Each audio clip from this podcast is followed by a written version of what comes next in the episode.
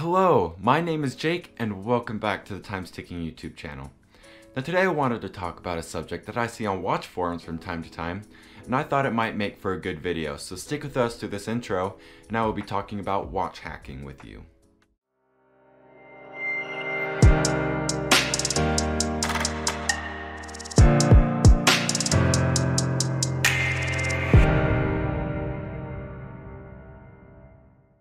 Hacking is not something that's exclusive to computers or just a way to find simple solutions to daily life problems.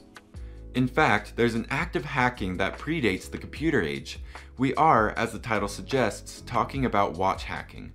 But what is watch hacking? Well, it is essentially the act of making a seconds hand stop on a watch by pulling out the crown. If a watch hacks, it means that it has a function that stops the seconds hand from moving.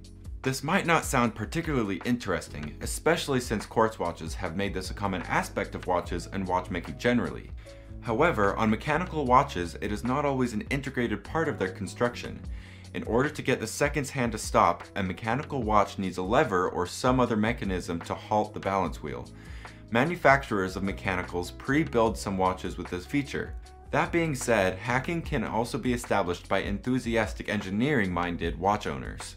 Most watches that hack incorporate a balance stop lever, also known as a hacking lever. Stopping the balance wheel by pulling out the stem one or two steps kicks the lever down for a quick freeze. Watches that hack can be pulled apart to see how they enact the function. On automatics, the auto rotor is removed first. Manual wind watches don't require the step, however. The movement is disassembled to a point where the lever and balance wheel are easily seen and manipulated. At this point, one can view the hacking lever in action. One is more mechanically inclined, this is an opportunity to employ a jerry-rigged hack. This is, of course, if the watch doesn't already have a hacking lever. And I have to say this, Try to be careful when doing this on your own, as it is very easy to damage a movement when making a do-it-yourself variation on its construction.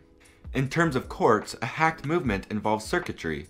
When a stem is pulled out on a quartz watch, it stops the conversation between the battery and gears, which is facilitated and regulated by the quartz crystal and the movement circuitry.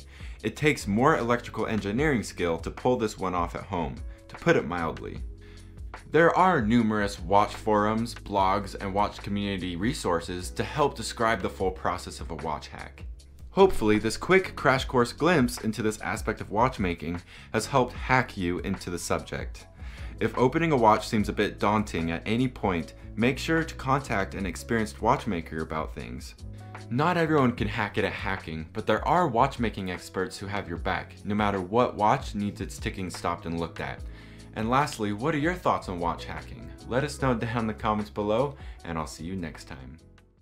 Wow, Thanks again for watching our YouTube video today. If you really enjoyed it, we actually have a couple more videos available just right here and right there. On top of that, our entire channel is at your disposal, and if you subscribe by clicking the link that's right next to me, we'll give you the latest update on our most recent videos. So, thanks again for watching, and we hope to see you again.